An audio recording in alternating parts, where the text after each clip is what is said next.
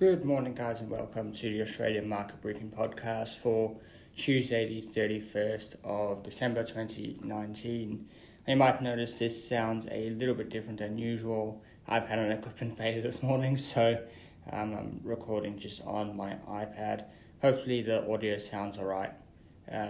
It's now been 10 years since the financial crisis, and we are still well on the road to recovery. Nowhere is this felt more than in Europe, where the post-crisis recovery has been the slowest. However, regulators and lawmakers are still working to ensure that a failure of the financial system on the scale of the last decade does not happen again. The Financial Times posted an article yesterday about the new bank capital raisings that have been occurring. Lenders across Europe are on track to issue a record 100 billion euros of debt this year. This is mostly made up of senior non-preferred debt, which is convertible into equity. The purpose being, if losses were to wipe out bank capital buffers, as happened in 2008, the bondholders will bail out the bank rather than the taxpayers. This is in line with the new Basel III reforms, which were passed after the financial crisis. Euractiv wrote in November that the Commission Vice President for Financial Services, Valdis Dombrovskis, said that they plan to introduce Basel III reforms in Europe in the second quarter of 2020. However, some in the industry have pushed back against the requirements for larger capital buffers.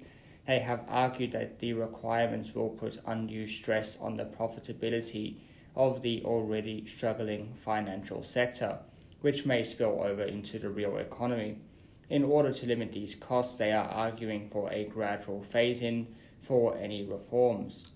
The biggest of these reforms is the output floor, which, according to Euractiv, limits the ability of banks to assess risks using internal models, which other entities in the EU are able to do.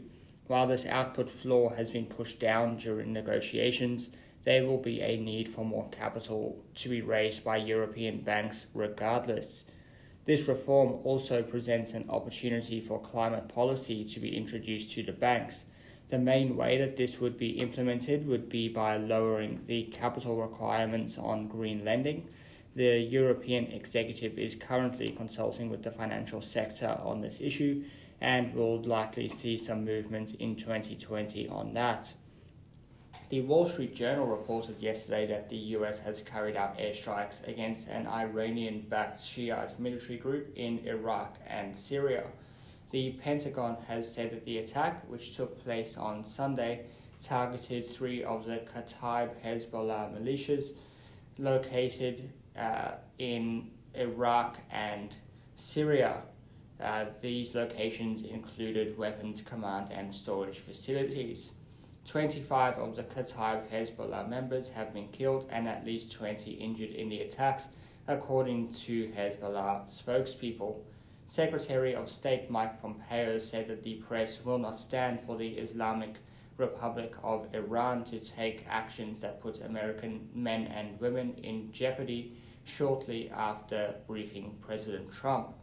Sunday's attack marked the first time the US military have undertaken a major strike against Shiite forces since they returned to the region in 2014.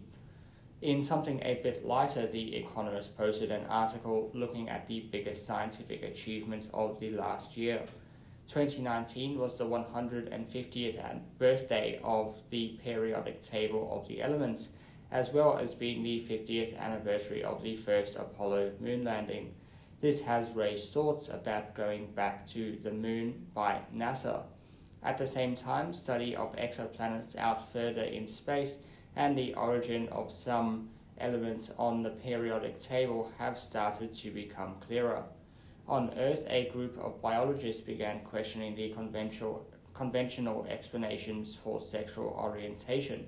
We have also seen the start of insect farming on an industrial scale, which is an effort to provide protein for fish farms. By far, though, the biggest advancement in science was the growing recognition of climate change as a real threat to the future of life and very direct action is now being considered. I encourage you to go and have a look at The Economist article wrapping up scientific achievements of the year, and also read those articles from throughout the year where they have explained those achievements. That is all we have for today. I hope you have a great New Year's. We will be taking tomorrow off, and then we'll be back on Thursday and Friday. Thank you for listening. I'll see you in the next one. Hey guys, thank you for listening to that episode of Australian Market Briefing. Just thought I'd let you know about the other podcast I do, which is called Business as Usual. I do it with my friend Matt Brewers from the Millennial Investor YouTube channel, and we get together every week and have a discussion about what is going on in the markets in a bit of a longer form that I do on this podcast. And we also have some discussions about how we like to act on the information and news that happens. So be sure to check us out. You'll find it on any podcasting platform. Just search for Business as Usual. Our thumbnail is a little blue square, and it has a city silhouette in the background. Thank you.